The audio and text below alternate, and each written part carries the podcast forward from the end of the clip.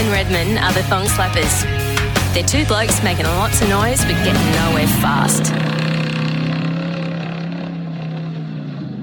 Hey everyone, this is Simo, and welcome to our Thong Slappers short story series we call To the 60. Number 12 is titled FJ Triple Five, and it's actually a bit of a recap from a gentleman called Peter Carpenter. Now, Peter's been a bit of an icon of the hot rod and custom scene in Australia since the 70s, and his story is actually all about building, losing, and refinding the love of his life, his green FJ Holden sedan. Just a heads up also, now the Thong Slapper short story series, we actually run this in conjunction with our regular podcast show, so you'll find it on alternate weeks. Uh, you'll see both the podcast and the short story series, so be sure to check it out. Thanks. Now it's over to you, Redmond Jack Thompson.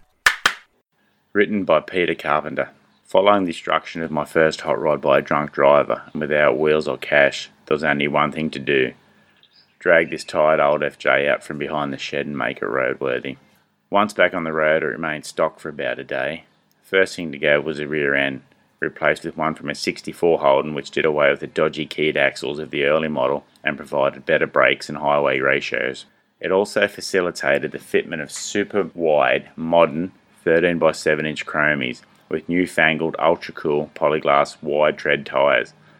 Of course, this meant the front end needed to be similarly updated as well, if for no other reason than to provide brakes that actually worked, and of course, to allow for the fitting of matching 13 by 5.5 inch chrome wheels and more of those cool polyglass tyres. Around the same time, I met a girl. As opposed to all the others I'd dated, but for one reason or other, they decided they didn't like me. That could have been a whole other story, but this became part of this one. On our first date, the old Humpy sure made an impression on her. So much so that I was surprised when she actually agreed on a second date. No, not for that reason, because the first time out was the night the Diff decided to take a sickie. Happened right in the middle of St Kilda Junction, before it went underground, and she got to push while I steered the recalcitrant Humpy off the road. Good news was on our second outing, the car got us home without a problem, and she come back for a third. By now the old Holden was looking a bit spotty, so I decided it needed to be made a little bit more respectable lest her folks think I was one of those nasty bad boys that they wouldn't want dating their daughter. After a little work with a few spray tins of red oxide primer, we both looked a treat.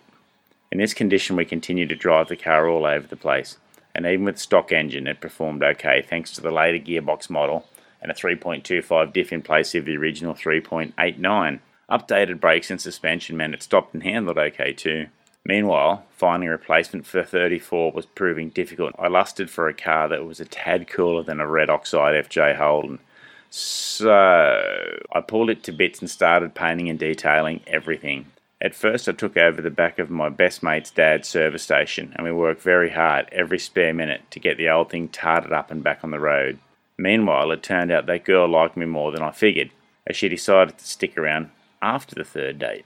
She even got her hands dirty helping out wherever she could, so I decided to keep her, which would ultimately prove to be the smartest thing I ever did.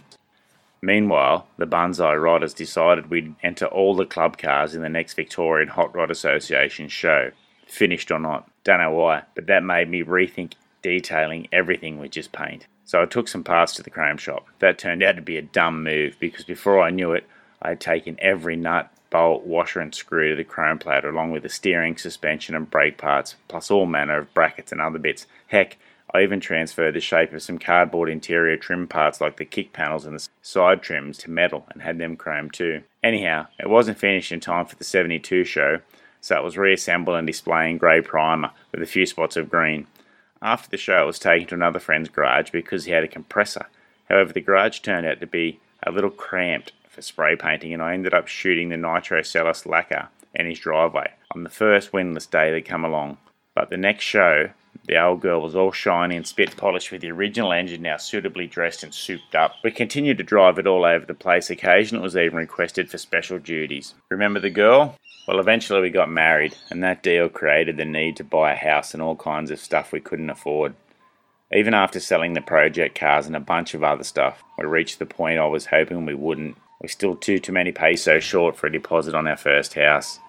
The Humpy was better than most of its contemporaries, so it was advertised for the exact amount we needed, which at that time was about double the going rate for a decent FJ Holden. The first call on that fatal Saturday morning was a young fellow who arrived with his father. His dad thought the car was way too expensive for an old Holden, but when I opened the garage door to reveal it to the young fella, he almost wet his pants. I took them for a test drive, after which his dad wanted to negotiate a lower price, and I said, No, it's take it or leave it deal. So they left.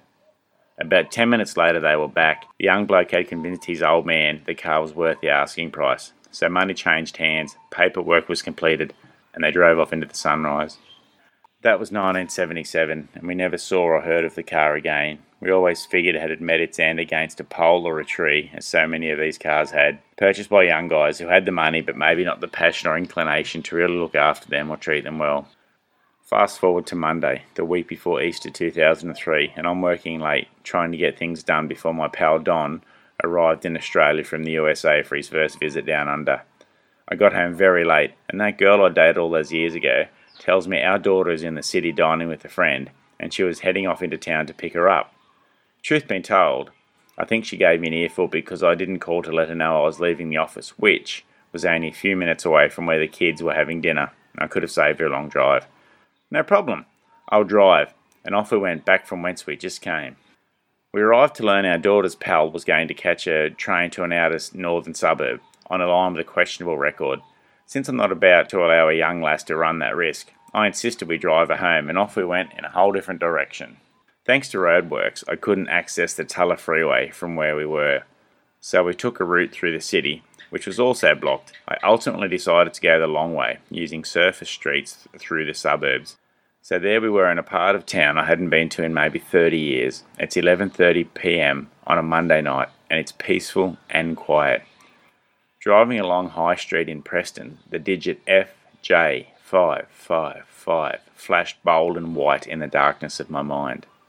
My first thought was, whoa, I must be dreaming. And I continued driving. However, before we'd gone too far, the vision got the better of me.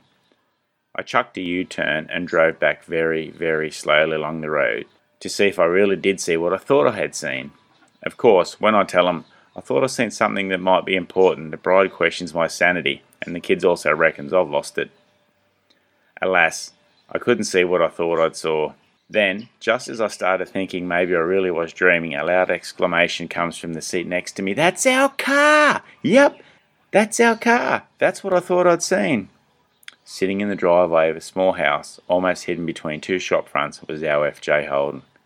There's no question of it at all, because it appears to be not one bit changed from when we seen it last. Well, it was slightly changed. The louvered bonnet was gone, as too were the fog lamps, but the rest of it was the same, right down to the tyres, which looked like they'd never been driven on. My daughter's friend told her that they folks must have been really cool if they drove a car like that when they were young. So I grabbed a pen and a business card and left a note for the owner to call me urgently to discuss the car. Next day, sitting in my office, I hear my assistant explaining to somebody on the phone that if I needed a Holden, I'd just call up a dealer and buy one. Took a few seconds for the penny to drop before I raced out and grabbed the phone to stop the caller hanging up. I apologised and started to explain who I was and my relationship to the car. The guy on the other end stopped me and he said there was no need to explain, as he knew my relationship before he called, because he's the kid I sold it to all those years ago. I wanted to know everything about the car, where the car had been for the last 26 years or so, he explained the first couple of weeks after he got the car, he changed the bonnet, removed the fog lamps, broke up with his long term girlfriend, and decided to take a vacation overseas and never to return. His dad put the car on blocks the week after he left and made sure it was kept dry and well maintained. Even kept the registration paid for many years. I was gobsmacked. The old thing had covered maybe 200 miles in all that time and still had the same air in the tyres. So I made an offer significantly more than I sold it for, most might have considered insane for an FJ Holden at the time, and it probably was. Ian told me he decided to stay and was preparing to have the car made roadworthy so that he could register and drive it. In fact, that morning he delivered to his local mechanic to be checked. I suggested he investigate the current prices and call me back, which he did within the hour. He asked if my offer was serious, and I told him I'd be there whenever he wants the cash, with a bank check or folding cash. The deal was agreed, I asked him to call his mechanic and told him not to touch the car. Next morning, my buddy Don arrived from the US, and on meeting at the airport, I informed him we were instantly on a mission. I stopped by the bank, collected the money, and we headed off to pick up the car. It was still at the workshop. As we arrived, the self proclaimed world's best mechanic asked which one was responsible for all the detailing and chrome plated parts underneath. I owned up and responded by telling me he'd just sprayed black muck under to cover it all up, the reason being that the chrome parts would not pass registration. He also removed the lowered springs and threw them in a dumpster. I was devastated, but unfortunately, that was all that he had time to screw up. Or so I thought at the time. He did, however, give me a certification of roadworthiness, which, considering the age of the tyres, I duly questioned. He responded telling me that the tread was like new and their age is not considered in the inspection process.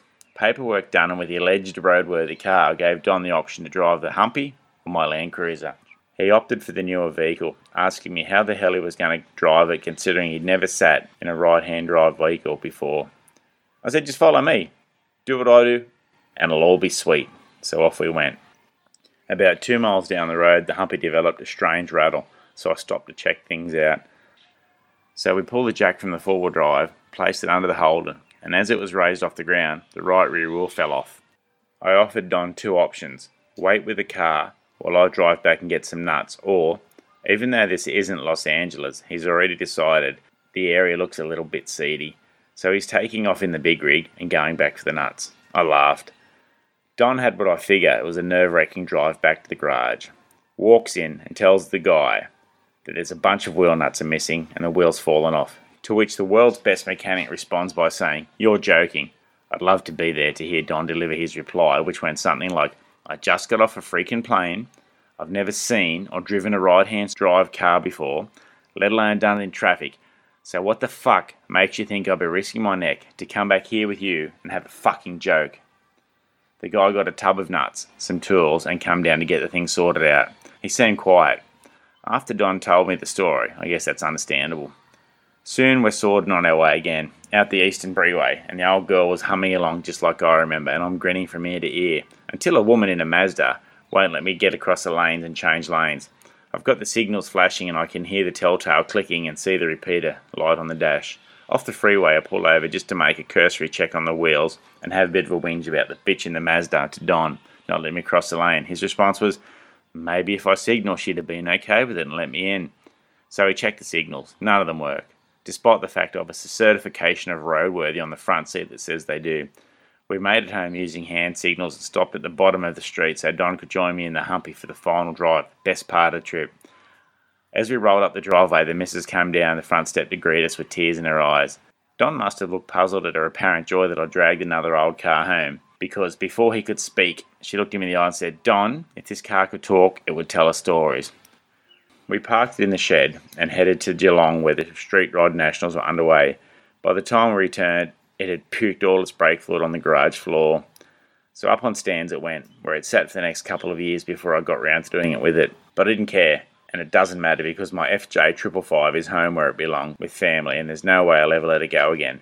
In the recent times, it's had a thorough going av with almost everything made of rubber being replaced. The engine was removed, flushed, cleaned, seals, gasket, and welsh plugs replaced. All the radiator and brake assemblies have been overhauled or renewed, and most recently, the original chrome wheels have been restored to perfection. And after long search, the right 13 inch tyres were fitted to the car. It's now just like it was in the 70s, and that's how it's going to stay the end. Well, there you go. We all love a happy ending. Make sure you check out our normal podcast and be sure to follow us on Instagram at the Thong Slappers. Or if you need to get in contact with us, please email thongslappers at optusnet.com.au. Thanks. See ya.